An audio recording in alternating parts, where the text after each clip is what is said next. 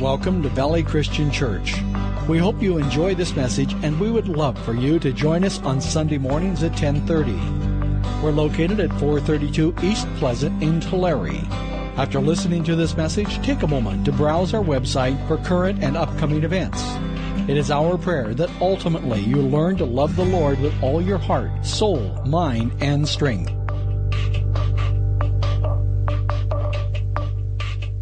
Morning we're going to focus on Emmanuel. And what Emmanuel means is God with us. And more to the point, Jesus Christ with us. The story is perhaps the most talked about story in, in, in history, and only, you know, the only other story is probably talked about just as much as Jesus dying on the cross for our sins. Here are two works of art that I, I'm going to show you here that, uh, in a second, that that are really the, the same story, yet are so different from each other. Here's the, the first one. And they're about 150 years apart, and, and it really tells us what happened on a, on a global scale at this time in history, because between these two paintings, the, the, there's a major shift in our society. Something happens that made people change the way they thought about God, the way people interacted with God. This first one is from 1390 it's kind of flat and undimensional. I mean, it's, you know, I guess the angels are up there on top. They're ready to fall off the roof. I mean, you know, proportional. It's not quite there. But this is one of the paintings that were painted toward the end of the, the Middle Ages, toward the end of the dark period of time, as they, they call it, to, you know, right about where they started transitioning in style. And this next painting was done in the, in the height of the Renaissance area, uh, era. And, and I love this painting. I love the, the, the, the, you know, the look on the shepherds' faces. They're just amazed on this. And, and the light just lights up Christ and, and, you know, Mary just, just looking down at him. It's just, you know, just really, uh, you can feel the emotion in this painting compared to the other painting. What is interesting is that they both owe their style to one small event. One event that happened in between the first picture and the second painting done. It happened in Germany in 1445. Uh, something in history, uh, you know, sometimes in history, things happen that change society as a whole. And this is one of those events, you know, huge forces that come in and change things, things that, that are moving and changing. And, you know, one huge event that just kind of changes the world. In our lifetime, we think of stuff like, uh, well, uh, in the history of my lifetime, not necessarily in my life, but we think of World War II. Some of you guys experienced that. You know how much it changed the world. We think of the atomic bomb. In my lifetime, we think of the Twin Towers one event that changes the course of, of human history on a global scale. Well, this morning I want to talk about one of those events, a small event that changed history. And it's really small events that, that sometimes can cause an, an explosion of change forever. This change was, was the invention of the printing press. And it happened in the time between these two paintings. It radically changed the way these two things, this, this one story is represented in society. In the, in the Middle Ages, the, the churches and states were really strong. There was a feudal system going on, and, and uh, you know, all the land was locked up by a few, and, and, and they called these guys, the landowners, lords. In fact, one reason why we, we say the word Lord, and we, we look at God and we say Lord, is because the King James Bible was written during this time. And the ones that were in charge of all the land, they were called lords. English lord meant the one that was in charge. In the feudal system, the lord was in charge. And your allegiance to, you know, was for the king. And, and you worked under slavery under these guys. And for about a thousand years, Europe was like this. For about a thousand years, that's, that's how society operated. If you owned the land, pretty much had a good life. If you didn't own the land, you pretty much worked hard your whole life, just trying to feed your family, just trying to provide for your family. Sometimes we kind of laugh about how hard we have it, and I'm glad we live now and not back then. It's a lot different. But what happened in the early 1400s, uh, uh, the bubonic plague swept across Europe and killed half the population. And the, and the, you know, the consequence of this major event was the fact that people started moving around. You just didn't stay. I mean, hey, if there's a whole bunch of uh, people, you know, coming down with something in, in the area, you're like going, okay, I don't care if I'm working for this guy. I'm getting out of the way. I'm moving. So, so all of Europe starts moving around. All of a sudden you had the rich and the poor. It didn't matter. You had them dying. So people started getting away from the plague. And in 1390, only one church held the power. And everyone looked at the church kind of like we look at politicians today. How do we look at politicians today? yeah, yeah, just look at the, you know, Congress's approval rating right now. I think it's the lowest in history since they started taking it.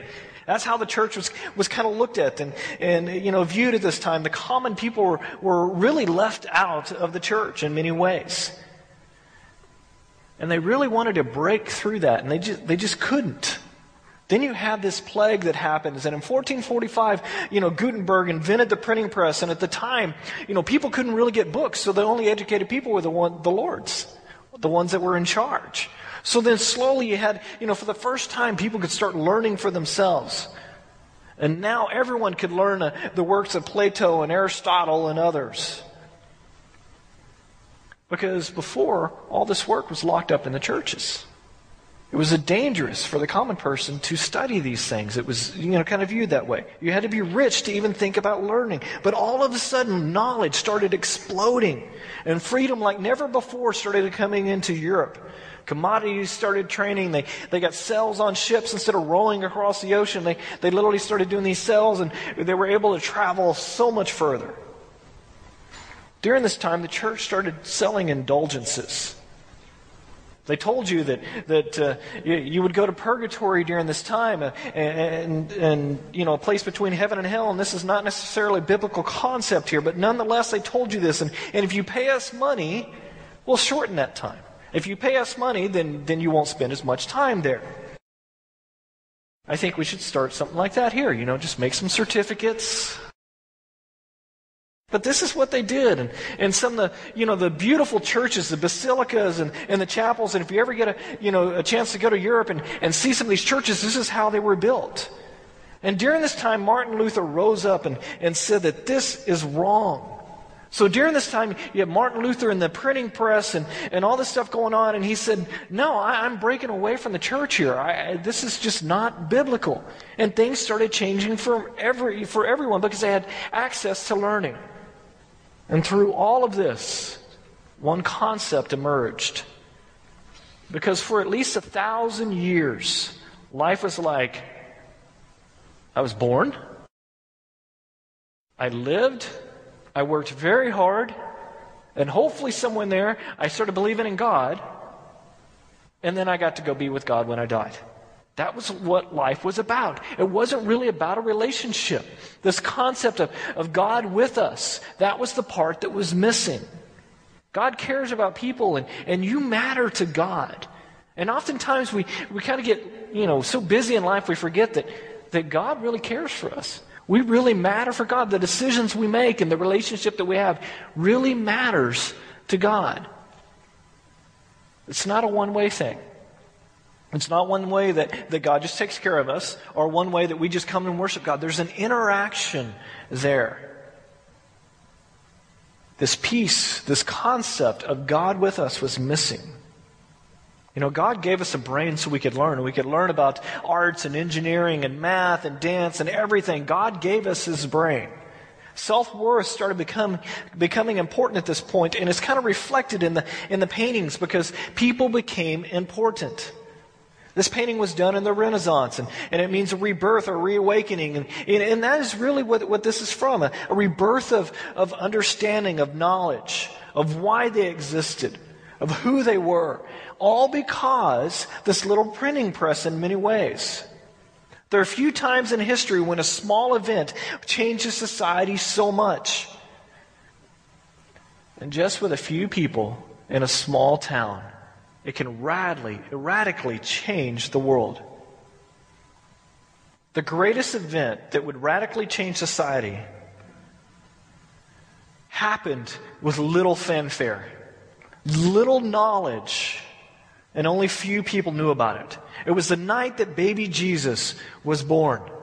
On the backside of Jerusalem in a little town, a little town called Bethlehem. No one even knew who it was, much less have a room that night for, the, for Mary. Instead, they were in a barn in the middle of millions of people traveling around, moving around the country for, for a census. The whole Roman Empire was traveling, and this woman, you know, gave birth to this little boy among the masses who were coming in to pay taxes to the king.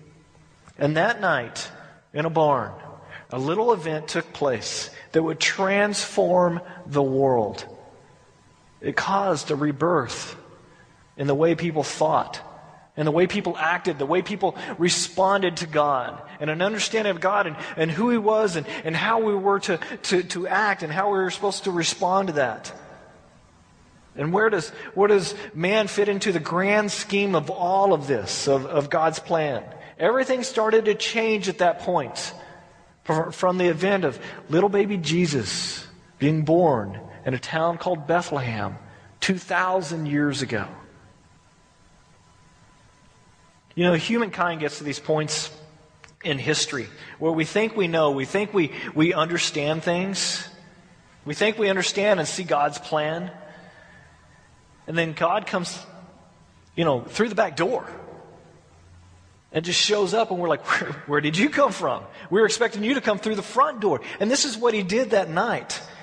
They didn't even know that, that this had happened. And the impossible really does happen. You know, everybody thought at the time Caesar Augustus would, would change the world, and he, and he did pretty much. And, and I know a couple of people could do this, Gary for one, but can you remember anything from, from the decisions that Caesar Augustus, uh, you know, made that, that, that changed your life? That changed society? Can you think of any? Not really much. Is Jesus more than a story to you? No one even saw that Jesus was coming. And here, Caesar Augustus was the one that changed the world. No, Jesus Christ is the one that changed the world. Is he more than a story to you? Is he more than just words on a page?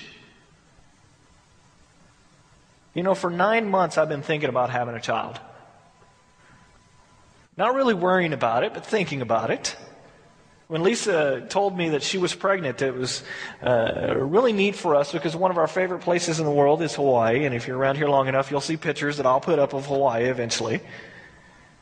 But as soon as we got back, sort of getting everything ready, you know, washing different clothes that people gave us and, and, and, different things and, and, you know, painting the room and, and, you know, and after we decided on a name, it became a little bit more real when you start calling them by name.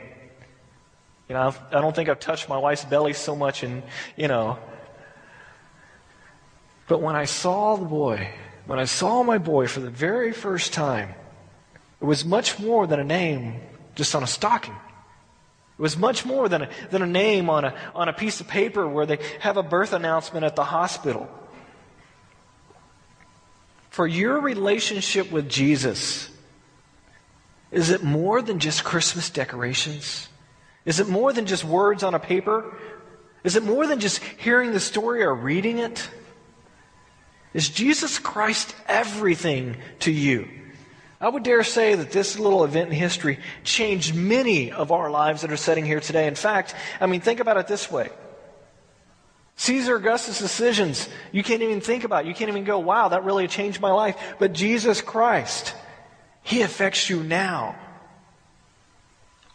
You know, in Galatians, Paul writes to his brothers and sisters in Galatia, reminding them where they came from and what they stood for. And he says to them in Galatians 4 But when the time had fully come, God sent his Son, born of a woman, born under the law, to redeem those under the law, that we might receive the full rights of sons because you are sons. God sent his son, or God sent the spirit of his son into our hearts. The spirit calls out, Abba, Father.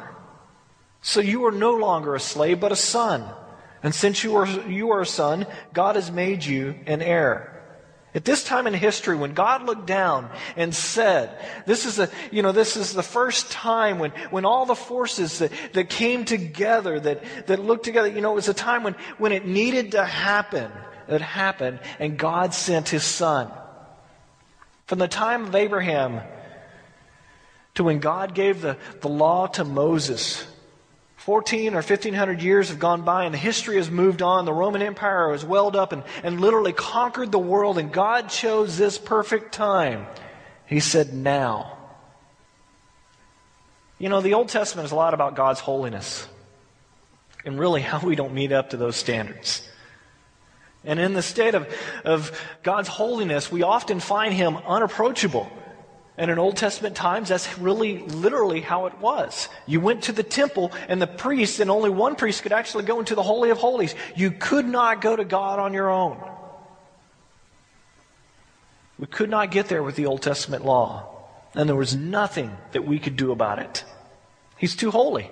It is beyond, you know, the grasp of our comprehension to even think about it.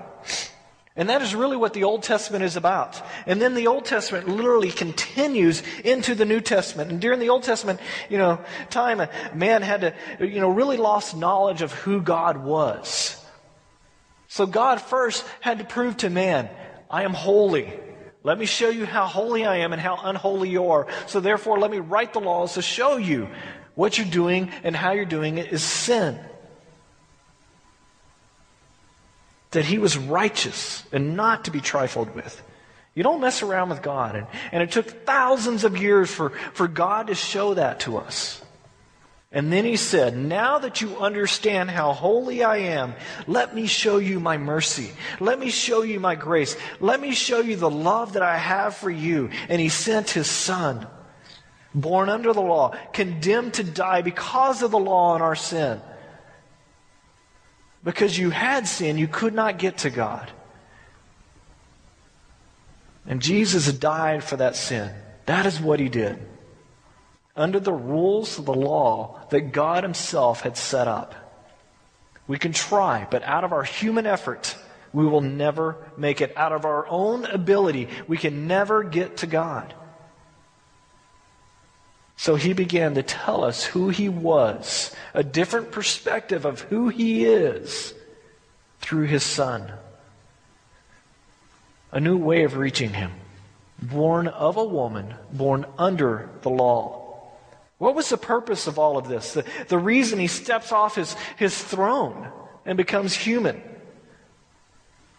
So that we might become an heir to his kingdom with the full rights of the sons and daughters. Now, is that cool or what?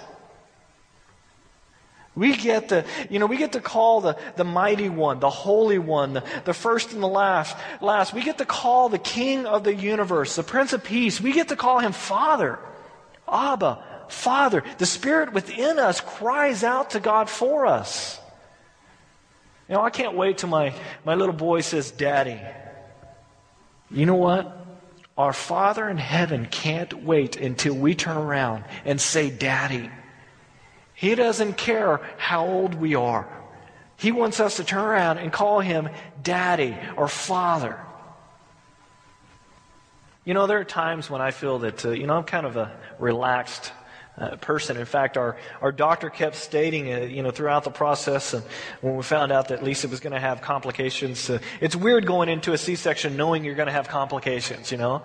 And the doctor kept saying, "Wow, you guys are, are pretty calm about this." I'm pretty relaxed for the most part, but there's times when I feel almost that I'm too relaxed, and I'm not reverent enough for God. But I think there's also times when we forget we forget to reach up and grab the Father's hand and just say, Daddy. I love the little kids, you know, shaking their hands in the, the greeting time. You know, you don't shake the hand, you got to shake their hand. For God to reach down and shake our hand. For God to reach down and, and our hand reach up and for us to go, Daddy, Father. For Him to, to pick us up in a sense and swing us around, to spend time with Him. How much love does a father have for his child? How much love does a perfect father have for his children.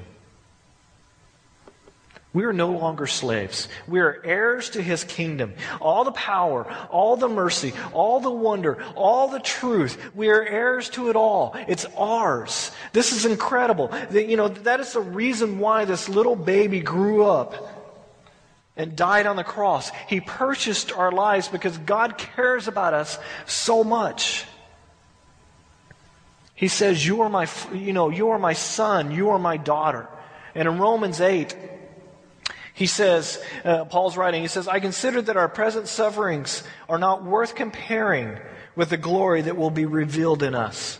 Revealed in us. Not just revealed to us, but revealed in us. The creation waits in eager expectations for the sons of God to be revealed, for the creation was subjected to, the frust- uh, to frustration not by its own choice, but by the will of the one who subjected it, in hope that the creation itself would be liberated from the bondage to decay and brought into the glorious freedom of the children of God. We know that the whole creation has been groaning as, a, as in pains of the childbirth right up to the present time. Not only so, but we ourselves, who, who have the first fruits of the Spirit, groan inwardly as we wait eagerly for the adoption as sons, the redemption of our bodies. For this, for in this hope we are saved. But hope is, is that is seen as no hope at all. Who hopes for what, what, for what he already has. But if we hope for what we do not yet have, we wait for it patiently. In the same way, the Spirit helps in our, in our weaknesses. We do not know that we ought to pray, we do not know what we ought to pray for. But the Spirit Himself intercedes for us with groans that words cannot express. And he who searches our hearts and, and knows the mind of the Spirit, because the Spirit intercedes for the saints in accordance with God's will. Hmm. The creation, along with the Spirit, is waiting it is expecting the, the glorious day when we receive our inheritance, when we fully meet our Lord for, you know, for the first time face to face. Are we gonna, are we gonna call him daddy? Are we gonna lay down and worship him? I'm not sure. I'm waiting. Isaiah says that, that the wolf will, weigh, uh, will lay down with the lamb, that little boys will lead bears around. I can't wait for that. You know, I've been to Africa and I, I've seen some great animals, and one of them almost knocked our vehicle over, came so close. It's a great story. I'll tell it sometime. But I can't wait till we can get up and close and, and personal with these animals. And, you know, it, it'll just be a wonderful experience. But what, what will be the greatest part of it all, the greatest part, we won't be harmed by this world anymore. All the, all the things, all the burdens that come on us, all the relationships that get broken, all the, all the things that we struggle with. Sometimes the major arguments, sometimes the petty little arguments that we get into. All those things won't burden us anymore because we will be with our Father. The creation will be changed and, and we'll receive our inheritance as, as sons and daughters. Do you have your adoption papers?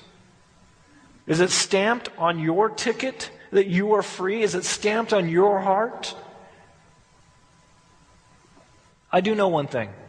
Most of us in our Christian walk, one of the things that we try to do is we try to earn this right. We do. Whether it's through serving or praying more or being more friendly or, or feeling guilty about the sin that we have in our life. However, it is, we try to earn this right to go to God. And there's nothing that we can do to earn it. That is the, that is the lie of Satan himself. At the end of the day, we cannot fully please God with our actions because we have sin. We have a sin nature within us. We need to stop worrying about that stuff and start worrying or, or, actually start living like the one who's received the greatest gift. Because you don't earn a gift. There's presents still under my tree because we were too busy playing around with our kid that we didn't even unwrap them yesterday. I know, sacrilege, you know, sacrilegious. But But those presents, I didn't earn any of those presents. We'll unwrap them, we'll enjoy them. But I didn't earn them. There's nothing that we can do to earn that presence of being with God. In Galatians 3, Paul writes, You foolish Galatians, who has bewitched you? Before your very eyes, Jesus Christ was clearly portrayed as crucified. I would like to learn just one thing from you. Did you receive the Spirit by observing the law or by believing what you heard? Are you so foolish? When we begin to, to understand that, that He saves us, and somewhere along the line we start acting like we have to earn God's favor. If I could just be good enough, if, if the people in the church could view me in a certain way, if I could just get this, this, this old self off, and you, you know, if people just kind of view me as a good person, then I can earn God's favor. In verse 3, he goes on to say, uh, After beginning with the Spirit, are you now trying to attain your goal by human effort? Have you fu- uh, suffered so much for nothing? If it really was for nothing? Does God give you the Spirit and work miracles among you because you observe the law? Or because you believe what you have heard? Hmm. You know, does God love you because you did good deed number 6,237? Absolutely not. It has nothing to do with what we have done or what you will ever do. You will never be good enough by human standards for God. That's why He did send His Son. That's why we celebrate Christ, uh, Christmas. Because, because of that and Him dying on the cross, you are now worthy to be, to be His Son. You are now worthy to be His daughter. You're now worthy to go into his kingdom. And our Father won't look at us like, oh, man, you, you really messed up big time on this one. No.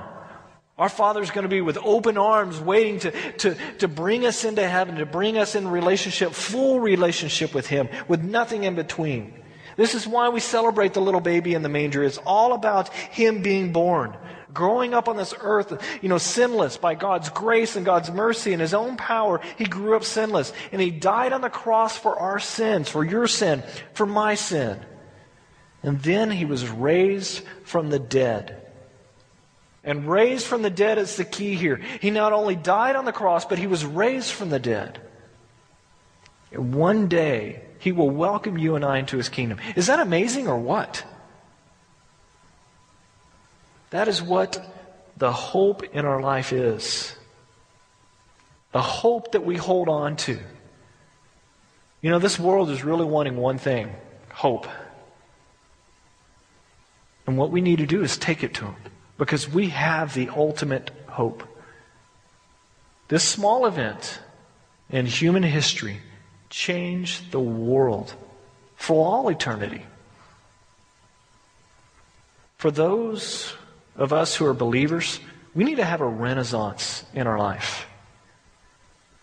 We need to, to go back into a sense of this picture right here where, where it's lively. You can see the expressions. You can, you can understand what they're feeling just by looking at it. People need to look at us and go, wow, look at them. Look at the relationship that they have. They are different, and I want to know why that is. We need to have a renaissance in our own life. We need to allow God's love into our lives and to, so we can show that expression to love, to show it to others. Expression of God's mercy in our lives. Because too often, we're like the Middle Ages. We were born, we lived, we worked, we accept God and get really happy, and then we go back to living and go back to working. We need to have a three dimensional relationship with God. We need to, to, to be out there showing why we believe what we believe. When's the last time that you were really excited about God in, in this world? We need a reawakening of God's Spirit in our lives that has become dormant in some of us. We have locked up the Spirit some in, in, in, many of our, our lives and, and certain segments of our lives. You know, the Spirit's alive and, and, and well in this one area of our life, but you go over here, it's like we lock them up and box them up, and well, this is how it should be. We need to, to let the Spirit loose in our life so that the world would say, there's something different about that person. I want to know what it is. And I want to know why they believe what they believe. A renaissance. Let's pray. Lord, I pray that we do have a renaissance in our life, that we have a we get to a point in our lives where we look around and say, Is this it? Is this all I'm living for? And we start searching for you. We start searching for, for the truth. We start searching in the ways, the little things that we can, that we can do in our life through your Holy Spirit that can change us forever. Lord, I pray for a reawakening in this church. I pray for a reawakening in this town. That people would look at Tulare and go, wow, something's different there. And that difference be you. And again, Lord, I, I thank you so much as we celebrate your, your, your son's birth. That the king came down to this earth. We thank you for coming down, Lord. And I pray that we just take that into this next year, that we take that into our life and into our jobs, into our homes, into our children's lives. That wherever we go, you are alive and welcome in our life. The Lord bless you and keep you. The Lord's face shine down upon you, and may His Spirit just well up in you like it's never done before. May one year from now you be so surprised in how far you've come in your relationship with God because of His Spirit. In the name of the Father, the Son, and the Holy Spirit. Amen.